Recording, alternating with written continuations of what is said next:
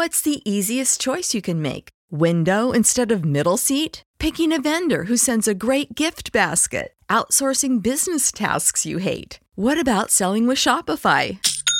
Whether you're selling a little or a lot, Shopify helps you do your thing, however you cha-ching. Shopify is the global commerce platform that helps you sell at every stage of your business. From the launch your online shop stage to the first real life store stage, all the way to the did we just hit a million orders stage. Shopify's there to help you grow. Whether you're selling scented soap or offering outdoor outfits, Shopify helps you sell. Wherever and whatever you're selling, Shopify's got you covered. Sign up for a $1 per month trial period at shopify.com slash try. Go to shopify.com slash try now to grow your business, no matter what stage you're in. Shopify.com slash try. Everybody in your crew identifies as either Big Mac Burger, McNuggets, or McCrispy Sandwich. But you're the filet fish Sandwich all day. That crispy fish, that savory tartar sauce, that melty cheese, that pillowy bun. Yeah, you get it. Every time. And if you love the filet of fish, right now you can catch two of the classics you love for just $6. Limited time only. Price and participation may vary. Cannot be combined with any other offer. Single item at regular price. Ba da ba ba ba.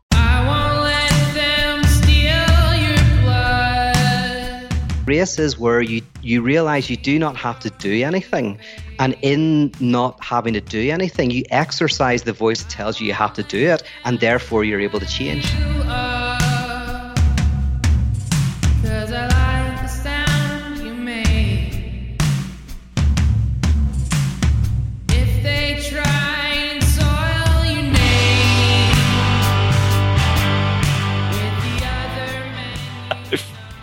I like to catch you laughing when I hit when I hit record. Just the I end want- part, though. I want the first thing our listeners hear is to hear your amazing Scottish laugh.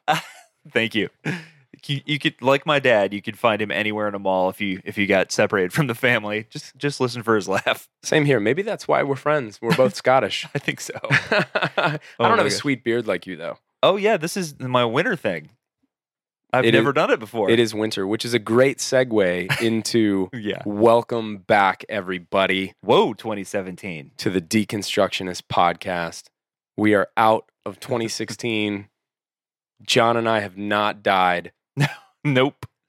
We are here and we are bringing you some freaking fresh squeezed juice. Ooh. Who is it? Who do we got? Doctor. You guys will understand why that's funny.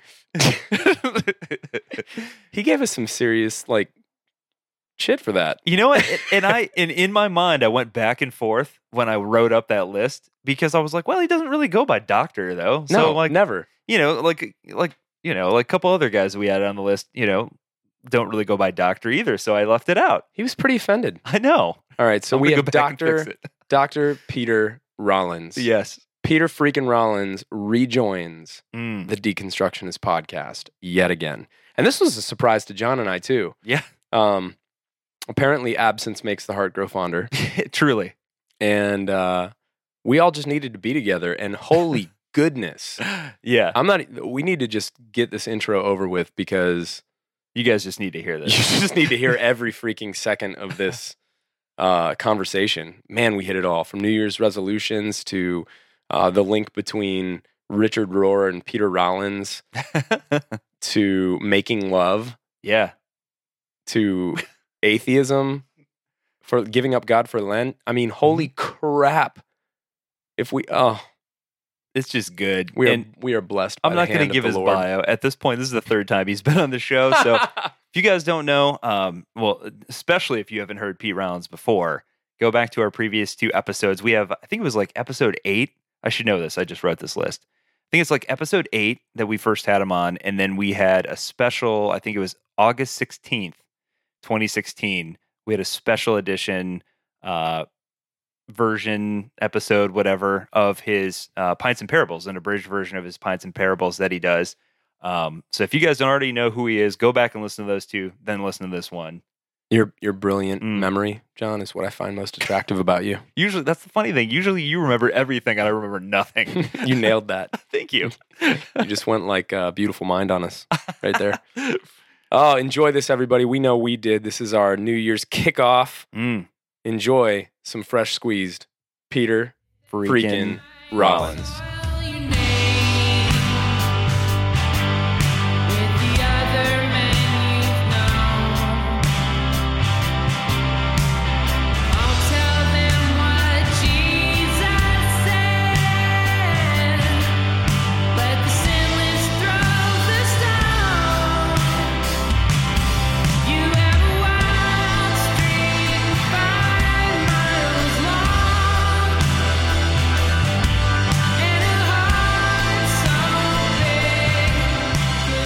All right. Well, uh, Peter freaking Rollins, or should I say Doctor Pe- Peter Rollins? Should I say Doctor Peter Rollins?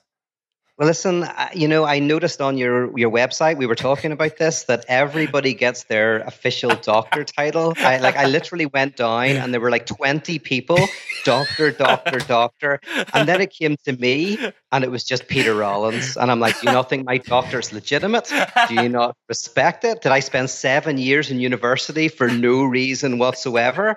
So yes, it's for, for, from now on it's Dr. Rollins. We were just trying to keep it keep it real with post structuralism, man. Yeah, it's it's a That's Yeah. just a structure. it's a PhD in philosophy. So does it really even exist? Come That's the on. question, right? Uh, well, you know what? Here's the sad thing: is people think that that people like me are not the real doctors, right? A medical doctor's a real doctor, but it's the other way around. Medical doctors aren't real doctors. That's an honorary title. But PhDs in, in in humanities, that's a real doctor. Absolutely. So if someone on a plane says we need a doctor, I can legitimately put my hand up. Whereas a medical doctor should keep their hand down. Does anyone know how to do a pen trach to the throat? Yeah. Dr. Peter Rollins is in seat 22B. yeah, yeah. If any if anyone has a problem with their ontology, I can help. On a plane, it's an emergency. I'm there to help. They're having Oh. an existential crisis. Well, we are mid-flight. we are loving this, man. It is so good to have you back. What a great way to kick off the year. How, how have you been? How, how did your how did your holiday seasons end up and everything like that? Oh, it's been great. I've had a really lovely uh, month. I went home for all of December and just relaxed by open fires. Um, I Mm. loved the weather in Ireland. It was like these misty mornings. Um, I was staying in this beautiful place called Crawfordsburn for a little bit. And um, it's just so picturesque. It's everything you imagine about Ireland. When you close your eyes and you think about that country and you imagine trees and grass and mountains, that's exactly it. In fact, C.S. Lewis loved that place. He went on his honeymoon to the Crawfordsburn Inn where I was uh, spending some time, and the forest in Crawfordsburn is uh, one of the inspirations for the landscape of Narnia. So when Mm. you're walking through it, it feels like you're walking through Narnia. I love everything about incredible. that. As a bit of a C.S. Lewis fanboy, Yeah. just Oh uh, yeah, well, not many people know that he was uh, born and bred in Belfast, but uh, recently they've made this park and this square in his honor uh, in Belfast, and it's got this incredible statue of Aslan, mm. and um, the, the- also this this the White Queen and and and all these other characters from the Chronicles. So it's very very cool. I love it, man. I hope Hollywood eventually gets it right with Oh. some of his stuff. Gosh. It's been yeah. pretty disappointing. pretty brutal. Who's that? Sorry. I hope Hollywood eventually get, get gets it gets it right with some of his stuff. yeah. Yeah. yeah. yeah. I know. No, I, I'm actually tempted to do a little retreat about C.S. Lewis in Ireland, a critical engagement with his thinking um, in that in the Crawfordsburn area, in that in that inn. So I'm I'm kind of always been toying with it. If I can find twenty or thirty people who want to do that, we'll spend Oh. four days Yeah. there. Hand, Yeah. Okay. There's two already. Perfect. Hands up. Yep. Ha- hands up. Oh man. Absolutely. Well, I thought it was pretty cool to have you back. Uh, you know, it's this is kind of our first episode of the year, and even though it's going to be like February, I was thinking about you, and I was thinking of like this whole craze around New Year's and how everybody mm-hmm. hits the gym, and everybody's looking to like grab the newest self improvement model, and you know, how am I going to reinvent myself this year? And I was just thinking about how strange it is that just because the calendar flips over, we all have this like existential like panic. And I was like, I wonder what Pete thinks about some of this stuff. Like, what what is your take on the whole like New Year's and New Year's resolutions and this kind of self improvement? I'm sure radical theology and uh, and the philosophy of Dr. Peter Rollins has got something, one or two things to say about that. Oh, uh, let's see. Well, I mean, uh, of course, I think it's it's it's wonderful that people want to uh, improve their life and that use this arbitrary number, which we all do. I mean, you don't have to brush your teeth in the morning and at night. That- that's that's there's there's no magical reason to do that, right? You just have to do it twice, not even, but twice is useful. So you could do it at three o'clock in the afternoon and four in the morning. Um, but we have this arbitrary thing. You, you brush your teeth in the morning, you brush your teeth at night, and I'm not against that. You know, um, we we as human beings have rituals. Uh, so the ritual of of of using the new year to think about, oh, how can I transform my life is is quite beautiful. But uh, one one of the concerns I have is just how ineffectual it generally is. You know, whenever we try to say, "Oh, I'm eating too much and I, I'm not fit enough," and we try to force ourselves to have a better diet and to do a bit of the gym, and within two weeks it's gone. Yeah. Uh, it's not it's not dissimilar to what happens when some people use certain therapeutic processes where you try to through positive thinking and force stop yourself from smoking or something like that. You can have very good short-term results but generally it, the, the result doesn't last for very long.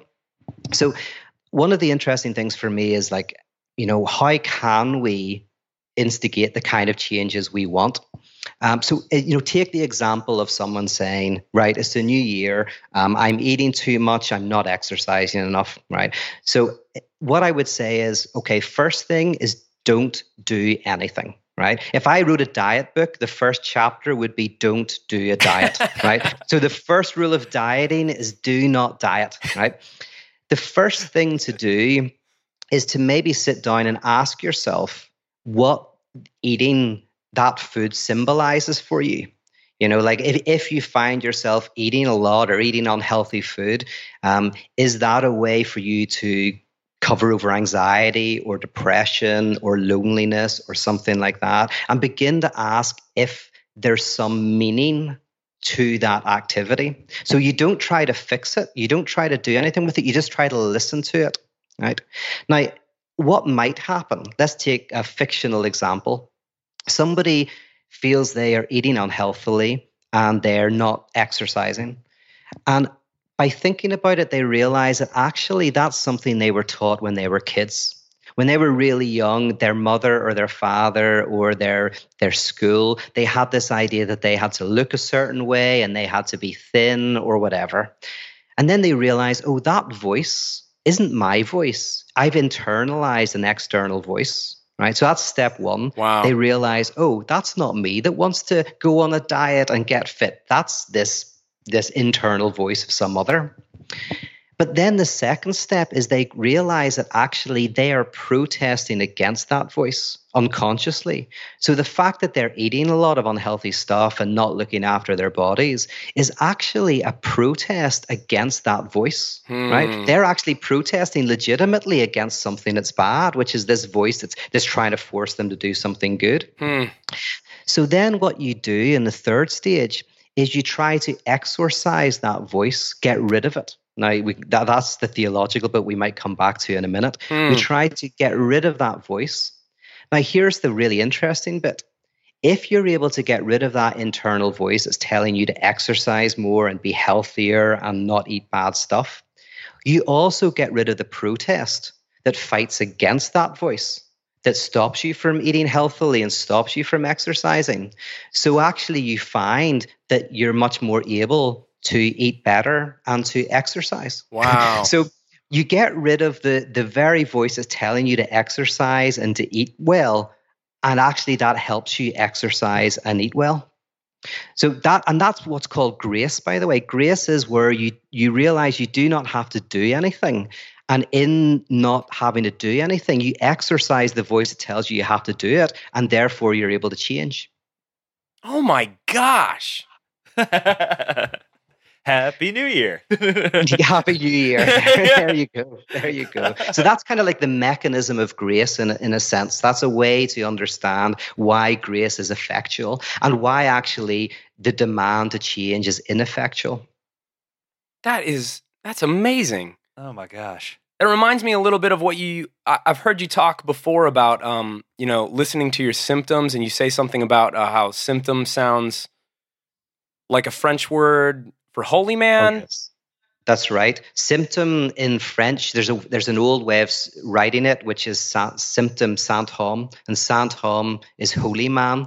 So the symptom and the Saint Homme, it sounds the same. And the idea is if you listen to your symptoms, they are holy men, they are prophets that actually speak to you. And if you listen to what your symptom is telling you, you're able to hopefully be transformed. So yeah, that's connected with what I'm talking about here. Yeah, sounds really similar. I, I'm just Yeah. I'm curious if you could elaborate just a little bit on what is it about grace that you know incites the exorcism? Uh, like, what is it about the me- Mhm. the mechanism of grace that uh, I find so exhilarating, and I w- always want to know more about it. It seems to be the only thing that can f- truly free anyone, but it seems like people usually um, almost punk out on on grace. You know, it's it's grace up into a point. You know, people draw boundary lines around grace, and uh, it's never quite as.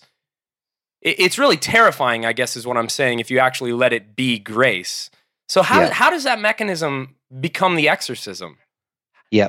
So, well, in order to understand that, I'd love to kind of actually um, draw some parallels between psychoanalysis and theology, if I can do that. Yeah, do. So, it, it, one of the fundamental notions in psychoanalysis, as many people know, is the Oedipus complex, right? So, everyone knows, you know, Freud was really interested in this. The, the, the story is this guy wants to sleep with his mother. Uh, he doesn't know it's his mother, but he wants to sleep with his mother. Um, his father is the barrier to that. He kills his father and then sleeps with his mother. And he thinks this will be a blessing, but it's a curse. Right. So that's the story. So someone will go like, why, why is that so central to a psychoanalytic theory? Well, technically, it's a symbolic story. Um, the mother represents a return to some primordial wholeness, some oceanic oneness, because obviously the child, when they're separated from the mother, they feel this loss. So the return to the mother is a sim- is a symbol of a return to that which will make you whole. The father is a symbol for that which gets in the way, that stops you from getting what you want. And then when um, Oedipus breaks through the prohibition and gets the thing that he thinks will make him whole, he thinks he's going to be blessed, but it's a curse. And that's why I, you've heard me say that, that, you know, get what you want, because then you'll realize how terrible it is, Yeah. right? This is the, the curse of getting what you want. Well, I, I argue that actually the Jewish tradition starts with a type of Oedipal story. Hmm. You've got Adam and Eve, they're walking around the garden. Then there's this prohibition you shall not eat of this fruit. And behind the prohibition is this fruit. Now, there's an additional part to the story that I haven't talked about much, which is the serpent. The serpent says, if you eat that fruit, you will be like God. Now, what does that mean? Well, traditionally, God is one who lacks the lack. God is the one who is whole and complete. So when you say you will be like God, it's saying you will be whole and complete. So it's an Oedipal story. So they're- the Adam and Eve want this piece of fruit. They're told that if they eat the piece of fruit, then they will be blessed. Everything will be wonderful. They break through the prohibition, just like Oedipus. They get the piece of fruit. They think it will be a blessing, but it's a curse. Wow. Now, what's interesting to me is the serpent. In psychoanalysis, the voice that tells you that you have to do something and then you'll be whole and complete is called the superego. So in psychoanalysis, the superego is the voice that says you do X, Y, and Z and then you will be right. In theology, it's called the serpent or the Satan. Right? Satan is the internal voice that's telling you you can be like God, you can be whole and complete. Now, in psychoanalysis, the goal is to get rid of, to weaken the force of the superego. This is called the cure. It's also called realization the big other doesn't exist. right? In theology, this is called exorcism or crushing the serpent's head. right? Um, and it is getting rid of that. Now, in psychoanalysis, the technology for getting rid of that superego injunction, that voice, is the therapeutic method. In theology, the technology for exorcising the serpent is grace. Now, this is why I say that a lot of churches are a form of Satanism. I mean, it sounds kind of crazy at first, but but but any church where you hear the message, you have to do X, Y, and Z to be whole and complete. If only you read the Bible more, if only you pray more, if only you do this, this, and this, then you'll be whole. Then you will you will get rid of the lack. That is actually the serpentine voice in theology. That's the that's called Satan in theology. In psychoanalysis, it's called the superego. In theology, it's called Satan. And the and the, the role of the church technically is not to obey the serpent. That's what we think. We think, oh, if we obey the serpent, then everything will be good. No, no, the point is to crush its head. The point is to exorcise it, get rid of that internal voice that is saying, you do X, Y, and Z. So tech, grace is the technology of exorcism. Um, and that, I think, is the main role of the church. And, and one definition of grace is Paul Tillich's, which is the acceptance that you're accepted. So not just that you're accepted, but that you accept in your being that you are accepted, which means that you let all of that that go. And as I mentioned in the previous example, the weird paradox is when you let when you get rid of the serpent or the superego, what you're left with is the ability to really change. The point when I say you don't have to change, you're you you you are accepted as you are is the moment that you get rid of the, the, the, the, prohibition, the rebellion against the prohibition, you get rid of all of that, and then you can change.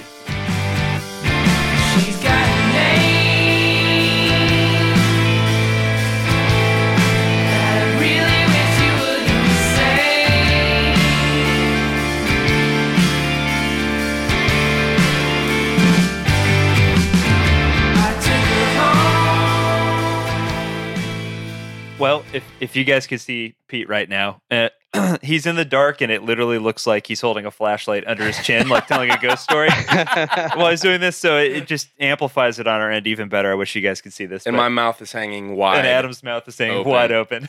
Man, I didn't know how This is it. why I wanted to go onto your podcast, by the way. It's, I wanted the encouragement. I missed the affirmation. So we are we are definitely good at that. well, I, I definitely was missing my Pete Rollins fix, obviously, too, because uh, this, jeez, man. So one one of the things that that I've noticed throughout throughout your works, and I think this is is again what what you're saying tonight, um, which I think is great because we're finding it in a lot of other uh, thinkers. And I know Adam's um, got a question kind of related to this a little bit later, but um, one of the things that we're noticing that a lot of just you know uh, authors and speakers are really speaking to right now is kind of this anti. Um, I don't even know how to put it, like anti doctrine kind of thing. Not that's that's a horrible way to put it. Maybe not anti doctrine, but uh, being more present in the moment and actually allowing real change to take place uh, versus making sure we have all of our Bible verses memorized and all our doctrines straight. Yeah. Because we've realized, I think, but you know, through hundreds of years, that that that doesn't necessarily facilitate the kind of change that Jesus was talking about, right? And so, it can even it can even be a protection mechanism against it. I mean, that Yes. having all of the right thinking can often be a way of covering over our anxiety and not actually going into the work of grace that we've been talking about. Sorry, keep going. Oh yeah, yeah, yeah. that's it. it's it's it's a cheap it's a cheap way out in in, in many cases. So, um, I I- I just think looking back at 2016 and and Adam and I have been having a lot of discussions about how we want to kick off 2017 and and doing a lot of uh, kind of meditation on on the year that was 2016. And uh, for a lot of us, aside from the Cubs winning the World Series, there were a lot of other horrible things that happened.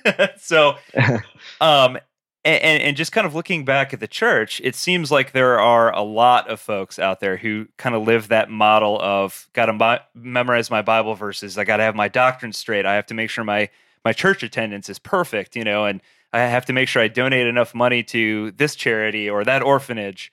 And and what we're really missing is that that heart change. And so how do we how do we put that into into practice going to 2017? How do we be better as a people? Mm, it's good, man. Yeah. Yeah. I mean, th- this is actually one of the reasons why I believe in uh, the church. I mean, people wonder why I believe in a, a place to go once a week on a Sunday. Um, you know, why would we bother doing that? Um, now, I'm not necessarily talking about the church as it actually exists, but that idea of going once a week to somewhere, and it's partly because we human beings have resistance built into us all the way through. Like we resist change. Uh, Freud actually noticed this. This is one of the first things he noticed is that when it comes to looking at difficult things in our lives, where we always resist. Um, er, er, constantly, we are trying to defend ourselves against our own knowledge, our own truth, our own anxieties, our own doubts. And that makes a lot of sense because otherwise, sometimes you wouldn't be able to function. There's nothing wrong with that. But if we want to change, we have to look at the things that we'd rather not look at. Yeah. And and and reading the right books, uh, getting your doctrines correct or your philosophy right is not going to help on that. What you need to do is have a space in your life, uh, uh, an oasis, sorry, a desert, a desert in the oasis of life, um, a, a quiet, dry place away from the craziness of our everyday life where we can begin to look at ourselves and our society and our culture without all of the noise and where we have rituals and we have um, various practices that disturb us, destabilize us, um, kind of like are like projectiles which blow up in our lives and expose things. And, and I think that if we do not have a place in our life for that, we just probably won't do it. So the idea of once a week going to a community that does that's important. So that's what that's why in a sense therapy is important is that you have in your spe- in your life a place you go once twice or three times where you try to be honest Yeah. about where you are and what you're about and and again that's why for me the church is not a place where you learn doctrine where you learn kind of the right answers or anything like that it's this place where you go to be a ruptured, reconfigured. And this, by the way, is a very conservative idea. I mean, I, I've got this from like reading some conservative theologians. So, I mean, Karl Barth is really brilliant in this. I mean, I, I disagree with Karl Barth on lots of things, but but his early work, he says God is always a no to our yes. Mhm. Basically, God is always an explosion in our kingdoms. And, and so to actually place yourself in a church is in a sense to place yourself under judgment, under critique, to to put yourself in a place of perpetual destabilization. Um, and, and and so in a sense, and he sees that as a productive and a powerful experience and thing to do. So in the same way, that for me, that's what I call transformance art. Transformance art tries to offend everybody, and so it doesn't offend anybody, right? So it's an equal opportunities offense community. It it kind of challenges us all um, uh, in a way that hopefully makes us more sensitive to each other. Because by the way, just very quickly, for me, there's ultimately basically two rules of the church. Um, and uh, you know, maybe we don't have time to get into this in depth. No, do but it. One, oh yeah, but one one of them is um, to sensitize us to the other. Mm. So one of the rules is is it actually sensitizes us because Emmanuel Levinas he said atheism uh, is shutting ourselves off from the cry of the other, and theism is opening ourselves up to the cry of the other. Mm. Now he doesn't he doesn't go on and say, "Oh, and it's also belief in God" or anything like that. He literally says, um, "If you whatever you believe about God, if you shut yourself off from the cry of the other, and by that he means." He says, Every face says, Do not murder me. Do not abuse me. Do not objectify and kill me. Do not treat me as something to manipulate. And he says, If you shut yourself off from that, it doesn't matter what you say you believe, you don't believe. But if you cultivate a sensitivity to that call and you respond to that call, um, you stand in line with the prophets, with Jesus, with with with with the with the very radical core, the message of of, of the Jewish tradition. So that's the first thing, and the second thing is, um, I believe that the church is the place that draws out fear and trembling, in that we have to take responsibility for how we act not putting it onto somebody else, not thinking that there's some easy answer. we have to take responsibility for how we respond to that call. And if we do it wrong, we have to take responsibility for that. So yeah, that's why I believe in the church, and that's why I believe that that what what we have to have to really enter into this grace to be part is to be part of a community that challenges us. Mm. Man. Oh yeah, there's a lot of good stuff to think about there. Yeah. It it, Yeah. lead, it leads too easily into a question that I've been wanting to ask you, and then I, I really want to ask you a couple things about some projects that are really interesting that you you've got going on right now. So I'll make sure we have time for that. But uh, one of the things that um, when we got to spend some time together this summer, and we were up at Lakeside, and we were out on that porch, and it hit me then, and it's hitting me again now, and what you and John are talking about is we just had um, uh, Father Richard Rohr on. That was our last interview Yep. and uh, contemplative tradition and um, really just a breath of fresh air for a lot of us right now turning to guys like him and then uh, also what one of the things we've noticed is a lot of people um, picking up richard rohr and reading him for the first time and really appreciating it, this this fresh insight uh, from ancient uh, mysticism and uh, the contemplative tradition are also picking up uh, your books and downloading your talks and there's a link I, I, I see and I'd love to get your thoughts on it. And the thing, the link that I see is when I listen to uh, guys like Richard Rohr, um, I see people kind of getting away from the sort of escape plan theology, the you know get to Mhm. heaven someday, uh, sanctify yourself, pull yourself away from the world, out of the world through your doctrines and through your worship and through all of these things. And what I see the contemplative tradition saying is no, it's it's the eternal now, uh, to use a, t- Mm. uh, a Tillichian phrase, the eternal now. Um, it's uh, it's here. It's contemplative is the uh, the present. And then I pick that up in you uh, with guys like you and Barry Taylor and some of these radical guys that we've been listening to talking about the immanence rather than the transcendence or the transcendence within the immanence. So there, so there's this link there, and then with the contemplative tradition, silence and solitude and reflection being a bridge to what you're saying about those disturbances and that destabilization. There's such a there's a link here. I feel like it's a conspiracy. It's, it's it is awesome. Yeah, I mean, yeah, one of the okay, one of the links that I that I see as well, and I think there are connections, but one of the the core connections is interestingly, I think in the contemplative tradition there is a form of subtraction, right? There's a but there's a form of there's a form of negative subtraction we do where I'm saying, you know, you think you want to get rid of the world, you want to get into the afterlife, right? Right. But there's a there's a positive form of subtraction, and I've explored this in some of my writings. Now, the positive form of subtraction is this: um, think of society as um, a machine that requires lithium batteries, that requires batteries to work.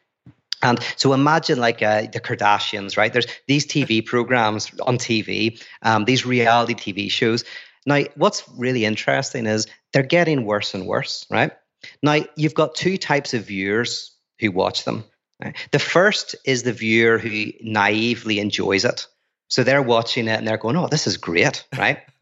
and and then there's the viewer who watches it ironically, right? They laugh at it. They watch it. They go, "Oh my goodness, you know, look how stupid this is." and one of the enjoyments they get is the fact that they know there are naive viewers watching it for real. So part of the ironic viewer is to make fun of the naive viewer. Like technically, you could imagine a show where there is no naive viewer, where literally everybody's an ironic viewer, fantasizing that there exists some naive person who actually wants to be like the Kardashians. Right? There may not be this person, they may not exist, but still we all watch it believing that there is this person. This brings us into the philosopher of Baudrillard. We can't go in there, but but um, it, what's interesting to me is how do these two types of viewer come up in ratings? Do they come up any different? Well, no.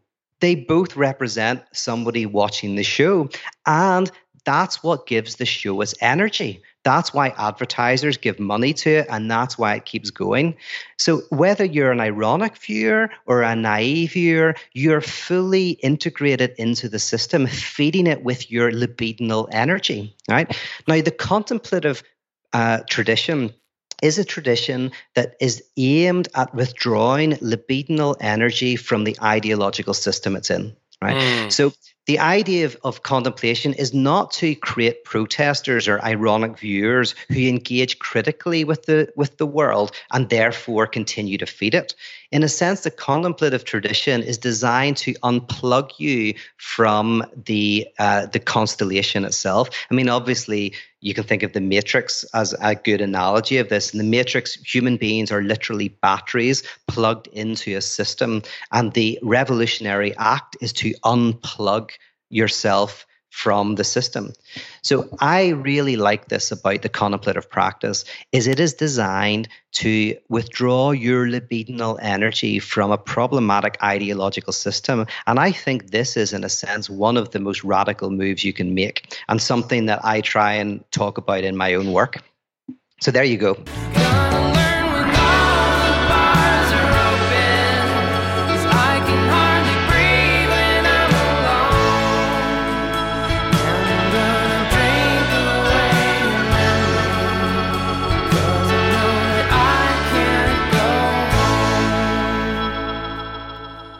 Is all connected with this movie that I'm trying to get made at the moment. uh, Yeah, which I think is where you want to go. I'm not Yes, sure. yes. yeah, yeah. Talk about that. It's it's curious because it's called it's a short film called Making Love, and Adam and I were wondering if it's like the pyrotheology version of the Kama Sutra. Is this like a how-to guide? Like, I would have very little to contribute to that, to be honest. No, that is not my forte.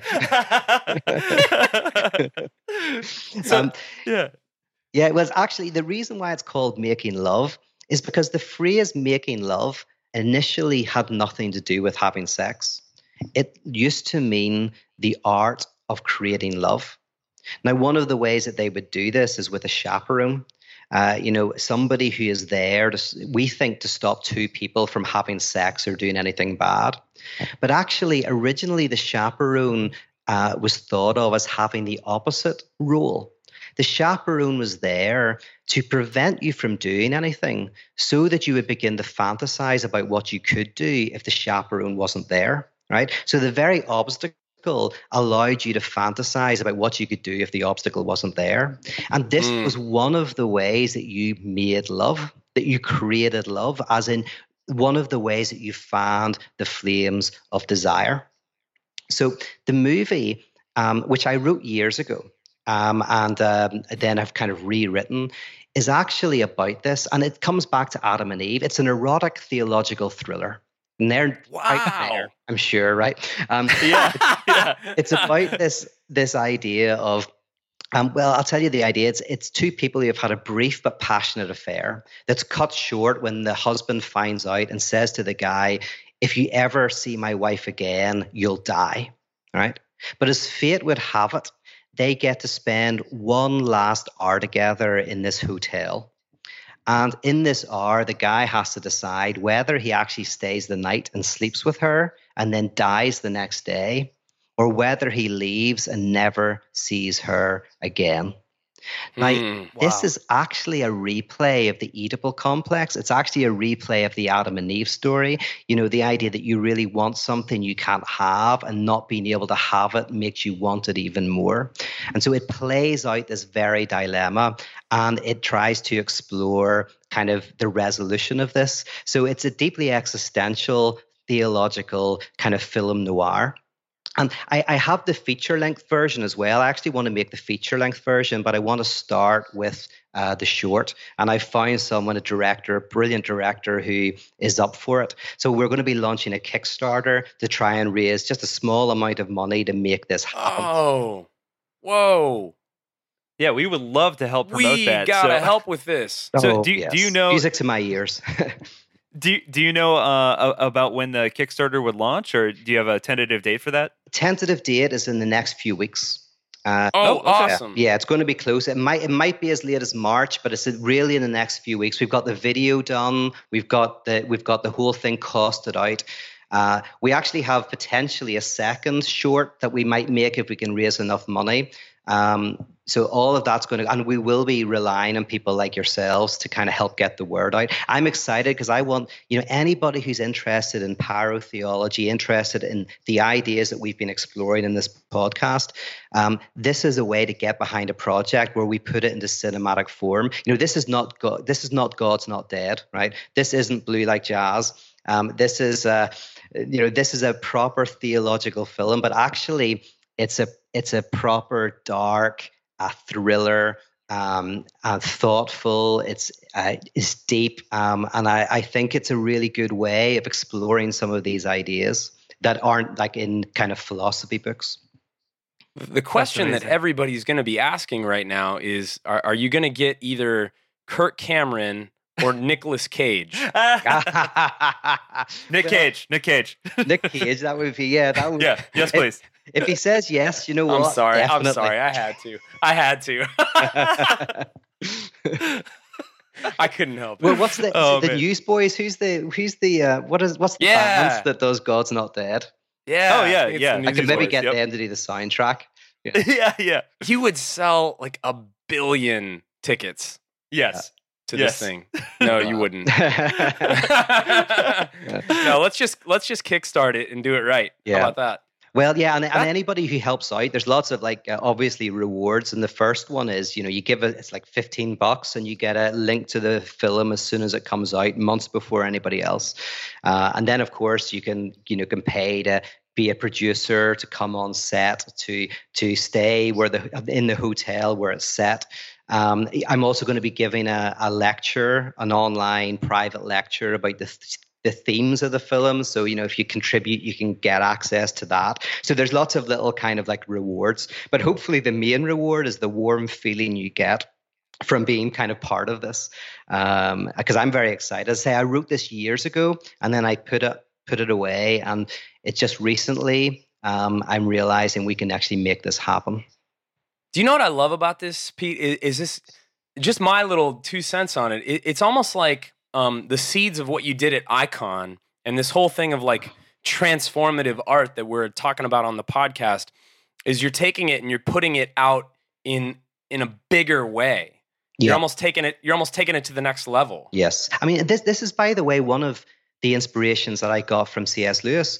I mean, I, you know, I, I'll be honest. Of course, C.S. Lewis, I I wrestle with a lot. I I would disagree with stuff, but C.S. Lewis grew up five minutes from walk from my house. I went to the Yeah. same church his family went to. My friend lived right next door to Little Lea, which was where he was born and raised, where where the Yeah. wardrobe is. You know that that inspired Yeah. Narnia. And you know, one of the things about C.S. Lewis is the way that he felt very natural moving from nonfiction to fiction to uh, you know to be able to um, in, enter enter into any number of debates about anything. And I think early on it was that spirit that I admired about him.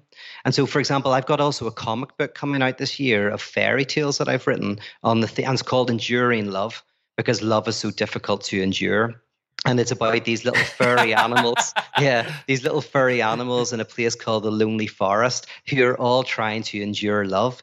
And um, and again, for me, it's like, yes, of course, I'm going to express this in fairy tales and in parables and in a movie, as well as nonfiction, as well as philosophy talks, as well as pints and parables nights. You know, it all makes sense to me. Yeah, man, that's really good stuff, man.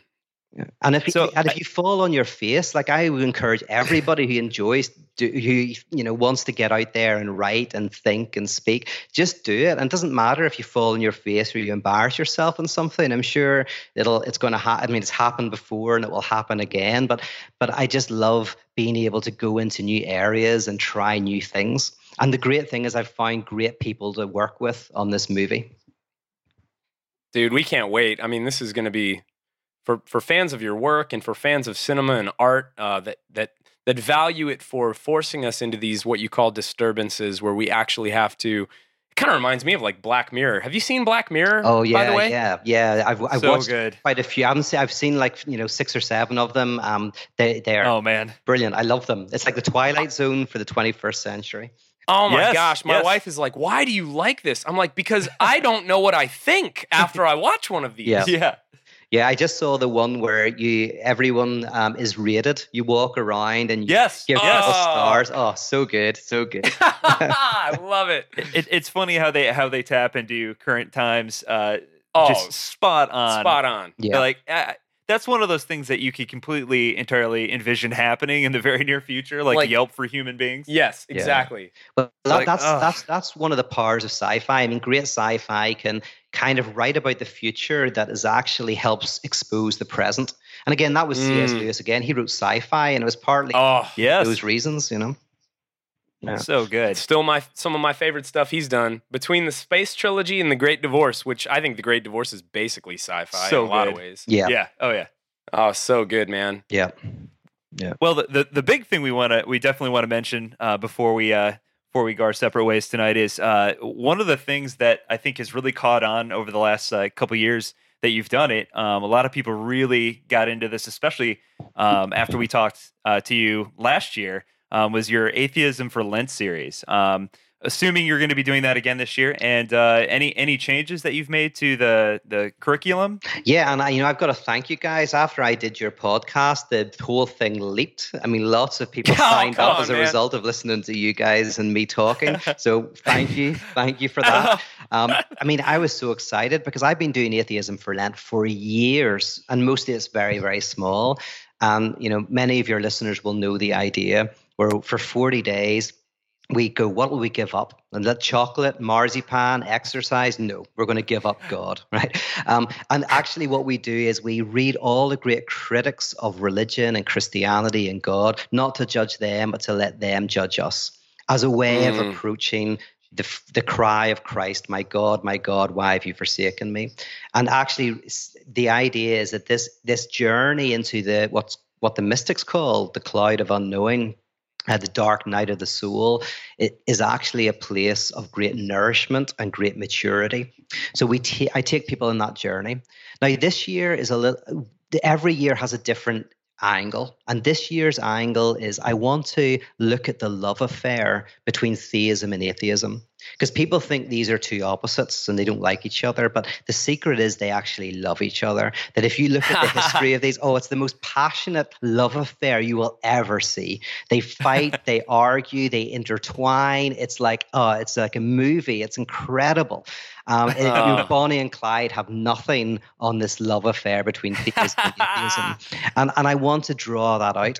I want to show how they dance together how some of the greatest mystics embraced atheism, how some of the great existential theologians embraced atheism, how some of the great atheists have the greatest critiques of Christianity that are matched only by the prophets. Right? How, how people like Kierkegaard, uh, Simone Weil, and others um, dance between saying that God is something we can talk about and saying then, but actually, every time we speak of God, we say less than God. So we have to be atheistic about our theism. We have to we have to disbelieve all of our beliefs. And so this really beautiful intertwining um, is so valuable and disconcerting, and I think um, a, a maturing process. And for people who sign up to my course, they will get a reflection of for every day of Lent. And once a week, they'll get access to a lecture that I give on the material. So there'll be like eight hours of, of talks for them to listen to in their commute, uh, go, listen to while they're at the gym, or use as a sleeping tablet. Um, if Oh man. Pete, what you've been doing this uh, atheism for Lent? How long now? Is like a is like a thing. Yeah, on and off. I've actually been doing it for probably close to 20 years. Now that's on Oh and my off. gosh. Yeah.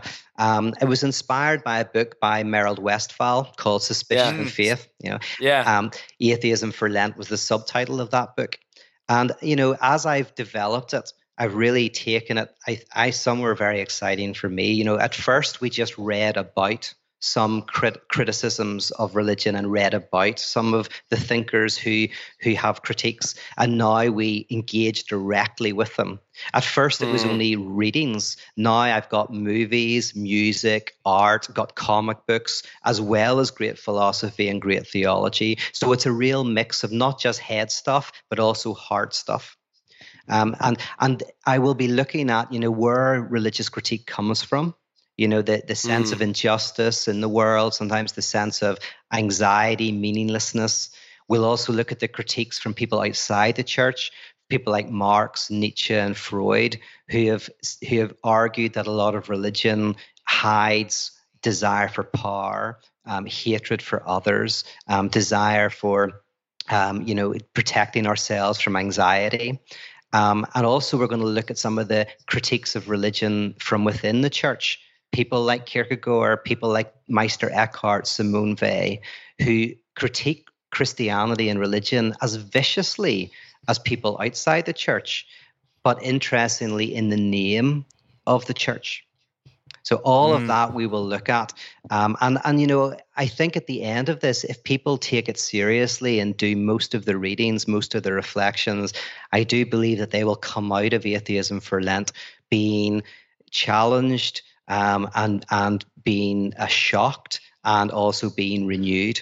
Um, oh, and one final thing, and this, by the way, we had like a thousand people doing it. uh, I think it was a thousand people last year, and we had churches doing it. In today's world, people say, "Oh, religious people and people in the church, they aren't open to listening to other people. They're not open to listening to other views." And the wonderful thing is, actually, I find that there are so many people who are actually dying to read and reflect on on people who are critical of their position.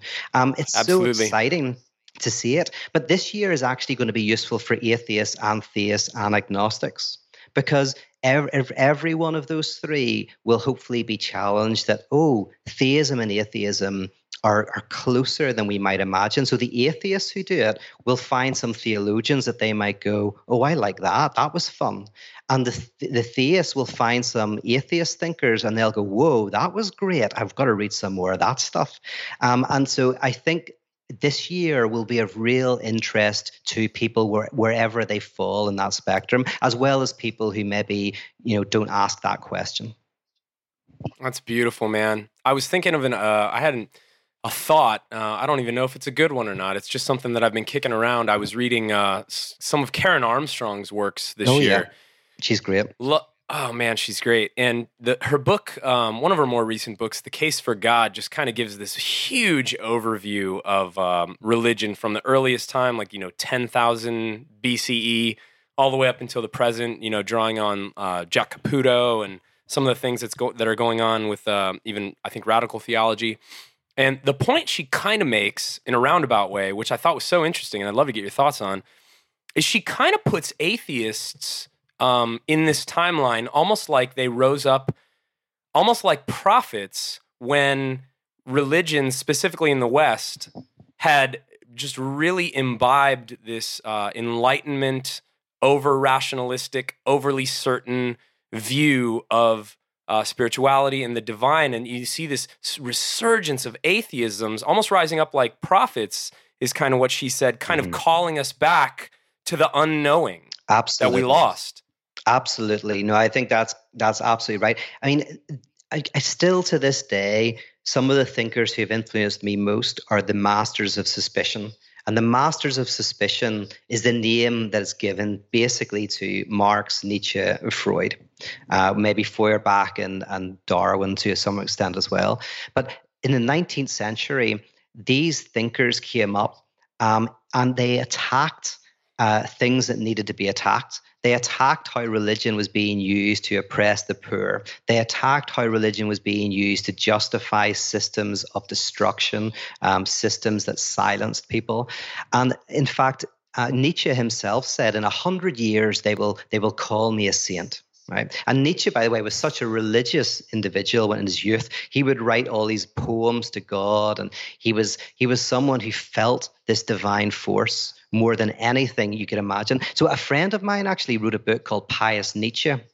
And uh, he's a he's a Christian theologian, and it's wonderful reading of Nietzsche as a saint. Um, and even like a, a conservative philosopher like Merold Westphal, he reads Freud, and Marx, and Nietzsche in the way that you're describing Karen Armstrong reading them. Um, that's what I want to draw out in in this is that ac- weirdly, paradoxically, the supposed enemies of faith uh, might be the most faithful um, uh, uh, advocates and voices for faith. Wow. Mm. That's so good. What what have you heard people that take this course kind of say? I know you interact with your uh, participants quite a bit. What are some uh, some of the feedback you get from this thing? Yeah, I mean, it's been really positive. Actually, it's been. Uh, this is why I keep doing it. Um, you know, for some people, weirdly, um, it's a place that that that helps them recover their faith. I've had people. I, there was a guy who was a missionary in uh, Kazakhstan and Tajikistan, and he was he came back to Belfast. He was going to pack all of this faith stuff in. He did atheism for Lent, and he came out of it saying, "I'm able to." Actually express my faith in a healthier way now. Now the reason is because he had all those questions within him, but they were repressed. That's right. Atheism for that allowed him to bring them all out, celebrated all of that questioning, and in that he was able to let it all go. Whereas before it was all so in there that he was going to explode, like he was going to blow up. So a lot of people, it's a way of actually allowing them to express questions they've had all their life. For some people, it's a way of um, kind of getting beyond some forms of, uh, you know, fundamentalism that has been in them. Um, it's a way of letting that go. Uh, because interestingly, fundamentalism is not certainty. Fundamentalism is profound doubt.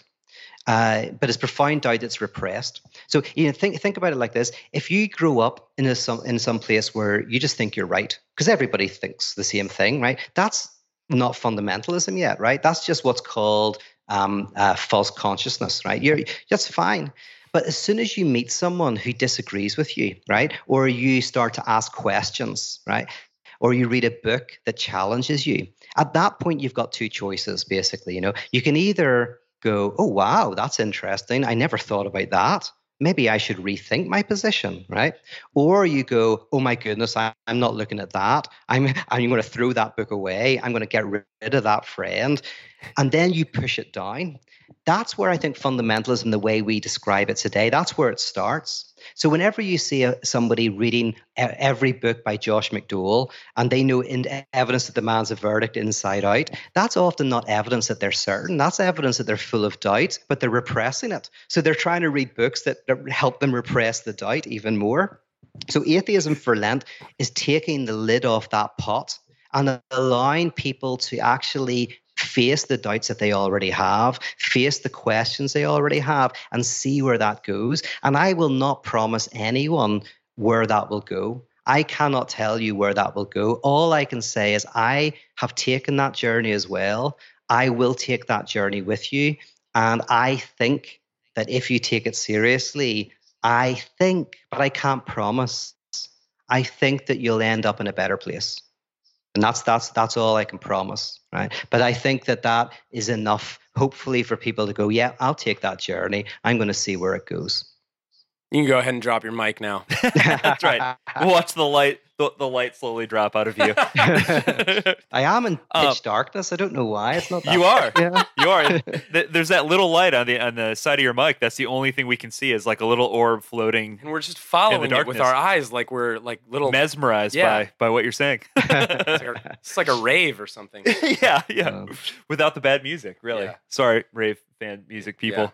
Um, so for those who who are already all about what you just said and they want to get involved in atheism for Lent, uh, where where do they go to to join up with this? Yeah, all they have to do is go out, go to my website or my Facebook page or my Twitter. You'll the, the information's all there, um, and uh, you can you'll be brought to a page. It's like it's only thirty bucks for the whole thing, um, but also if if someone's broke, of course, money will not be an issue. Um, if people can't afford it, just email me. Um, if you, but on the reverse side of it, if you're a millionaire and you believe in this, then feel free to give more. And I'm very happy with that as well. But I never want money to be an issue. Uh, it's very important for me that that there's never any secret knowledge that people have to pay for. Right? It's not like, oh yeah, I do the free stuff with the the deconstructionists and on Facebook Live. But you know, if you want to know the real stuff, you got to pay money. If you pay the money, then you'll know the secret. You know, this Gnosticism. Go like, no, you know, nothing I do will will be like you'll have to you have to pay for to get the secret knowledge. Of course, there's things to pay for, like if you want to come and see a live event, you want to come to my festival in April, you want to do that. But as of course, of course, anything that I'm doing, um, if money's a problem, you just let me know. But you know, there you go. It's hopefully it's not expensive, and um, and hopefully it's it's worth every penny. Come on, pyrotheology millionaires, show up. yes. Well, we will we will definitely have all those links in our show notes and uh, on our on our social media. Um, and we can't we can't wait to get behind this Kickstarter. I think this is going to be just a really cool, unique uh, film that you're putting together. So we're really happy to to throw our weight behind it for whatever that's worth. Whatever Oh, we yeah. can do, man. Absolutely. Yeah. Listen, man, I would. I'm so appreciate your support. Maybe I can get you out to the film set whenever we're we're shooting it. You know, get you Hey. to see it. Come because it'll, it'll hopefully be shot in Belfast. So maybe fly you out or whatever. So Oh well, know. you know. Okay. yeah. Why don't we just plan that C.S. Lewis retreat at the same time? Yeah, oh, perfect. yeah. Done. Well, listen, guys, no, I really done. appreciate. I appreciate all your support. I appreciate the support of your listeners. Um, I always love being on the show. Um, so thank you so much for this. The door is Uh, always open, my we, friend. we love you, uh, buddy. You kick, you kickstarted our journeys in a lot of ways, so we love Yeah. getting to talk to you about this stuff. yep. Brilliant. Thank you. Cool. Well, uh, for now, uh, Pete Rollins, Doctor Doctor Pete Rollins, The real doctor. Yeah. you just uh, you just keep working hard, man, and uh, we're gonna just keep following you into these projects. So thanks for being with us. Thanks. All right, we'll take care. Brilliant. Thanks a lot, guys. Do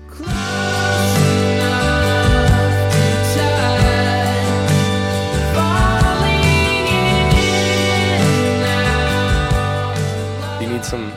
Do you need some ibuprofen? Oh my goodness. I know mean- I do.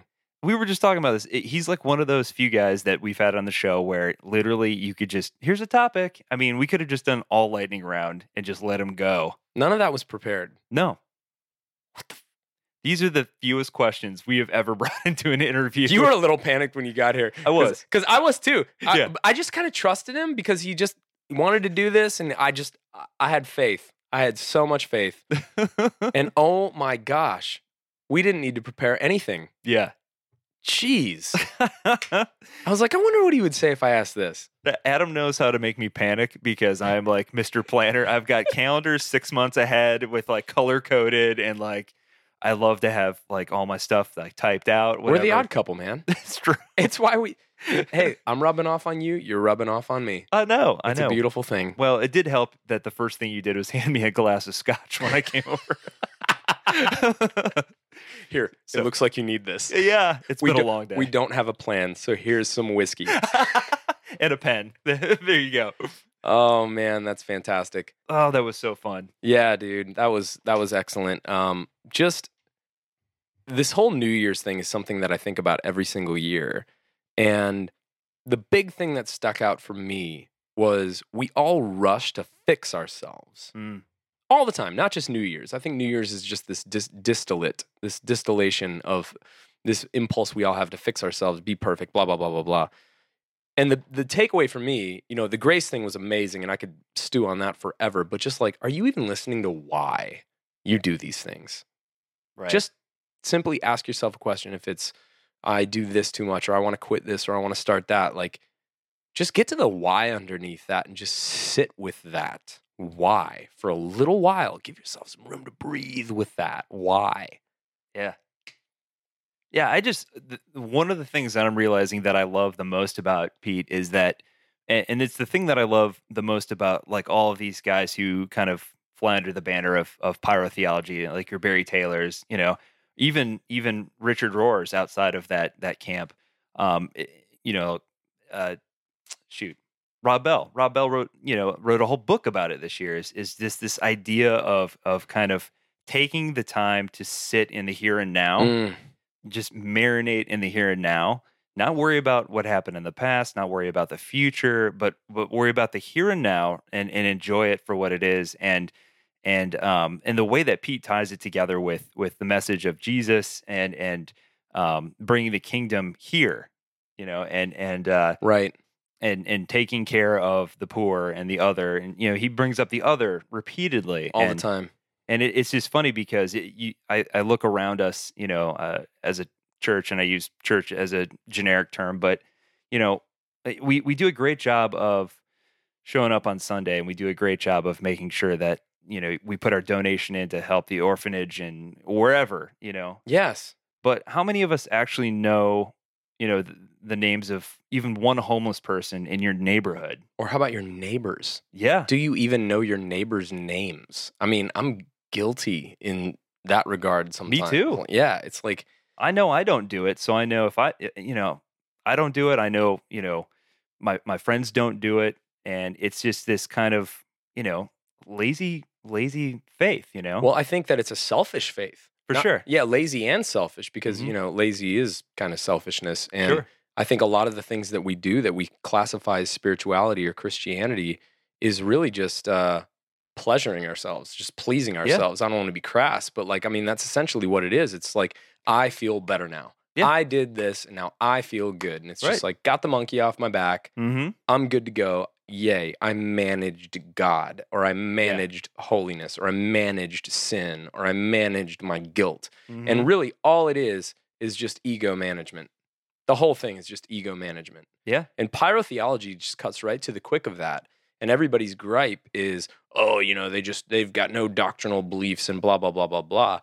But, you know, I, I'm sorry, that's just not a valid critique, in my opinion, because what they're trying to do is ask you, the person saying they don't have any doctrinal critiques, to quit playing a shell game with your doctrinal critiques, get off the merry-go-round, and actually start asking yourself if it's changing anything about the world or your life your heart. your heart uh, are you actually taking grace seriously? Quit quit talking about what it means in propositional phrases and actually actually ask yourself if it's doing any transformative disturbing work in your life. And i can't fault like that's come on man like that's what this is all supposed to be about. So it's almost like calling bs on the whole thing. Yeah, and i think that's beautiful. I mean that's what the minor prophets did. Sure. You know, and, and ultimately, if God comes down, He's going to be like, "Thanks a lot for the donation, so we could pave the parking lot for the church." But I don't really care about that. right exactly Like you've walked past this homeless person fifty-five times and haven't even said a word to them. yeah You know, like take care of my sick, my poor. You know, let's start there. yeah exactly So for 2017, I think uh, that's personally my goal. And um, I, good goal man yeah, thank you, thank you. I'm going to give up being a selfish prick for for 2017 for Lent. How about that? i don't think i could like you anymore Oh, I love you, Adam. oh man Missed you, buddy. Missed you too, man. So 2017, kicking it off with some fresh squeezed pyrotheology, atheism for Lent. Guys, uh, let's get behind Pete on this. Yeah. Let's, uh, uh, listeners, deconstructionists out there, um, art changes the world. Art usually lives on much longer than propositional ideas. It, it gets into the fabric, it gets into the consciousness of culture. It haunts us, it changes us. Uh, Pete's really involved in making some great art. Let's get behind him on this. And um, hey, if you have a night where you like to get drinks with your buddies or go out for drinks or coffee with your friends, um, why not make atheism for Lent something that you center that around? And instead of talking about NFL or the Kardashians, not that anybody that's listening to this podcast probably does that, um, talk about pulling your beliefs apart and finding uh, the naked self that sits behind those beliefs and encountering uh, all your insecurities and vulnerabilities uh, in a group of people that supports you. I mean, I can think of no healthier thing to do with our time than to engage in some of these things. And Pete creates all these warm, welcome spaces with no judgment um, that I think are are brilliant. So let's get behind him. Uh, go to peterrollins.net or drpeterrollins.com or whatever the heck it is. Check our show notes. Yeah, look at our show notes. And uh, and also, I have no idea who the band's going to be because, to be quite honest, I haven't looked at that yet. this is kind of impromptu. So, this is the curveball that I threw you today. so check our show notes. and also, uh, obviously, um, don't be sad because there's not going to be another episode next week. Um, this is kind of just a uh, to to you know easing you back quench in. your thirst. Yeah, Yeah. we're just easing you back in. we will we will let you know officially when our our 2017 official kickoff will be um, Officially. as soon as we know. We will officially let you know officially when it'll officially be officially. yes. So check our social media. we love you guys. It's so good to be with you again in 2017. Um, yeah, that's it. That's all I got. That's all I got. Okay. All right. all right. Grace and peace, everybody. Keep de- deconstructing. We are your hosts. I am Adam Narloch. And I'm John Williamson.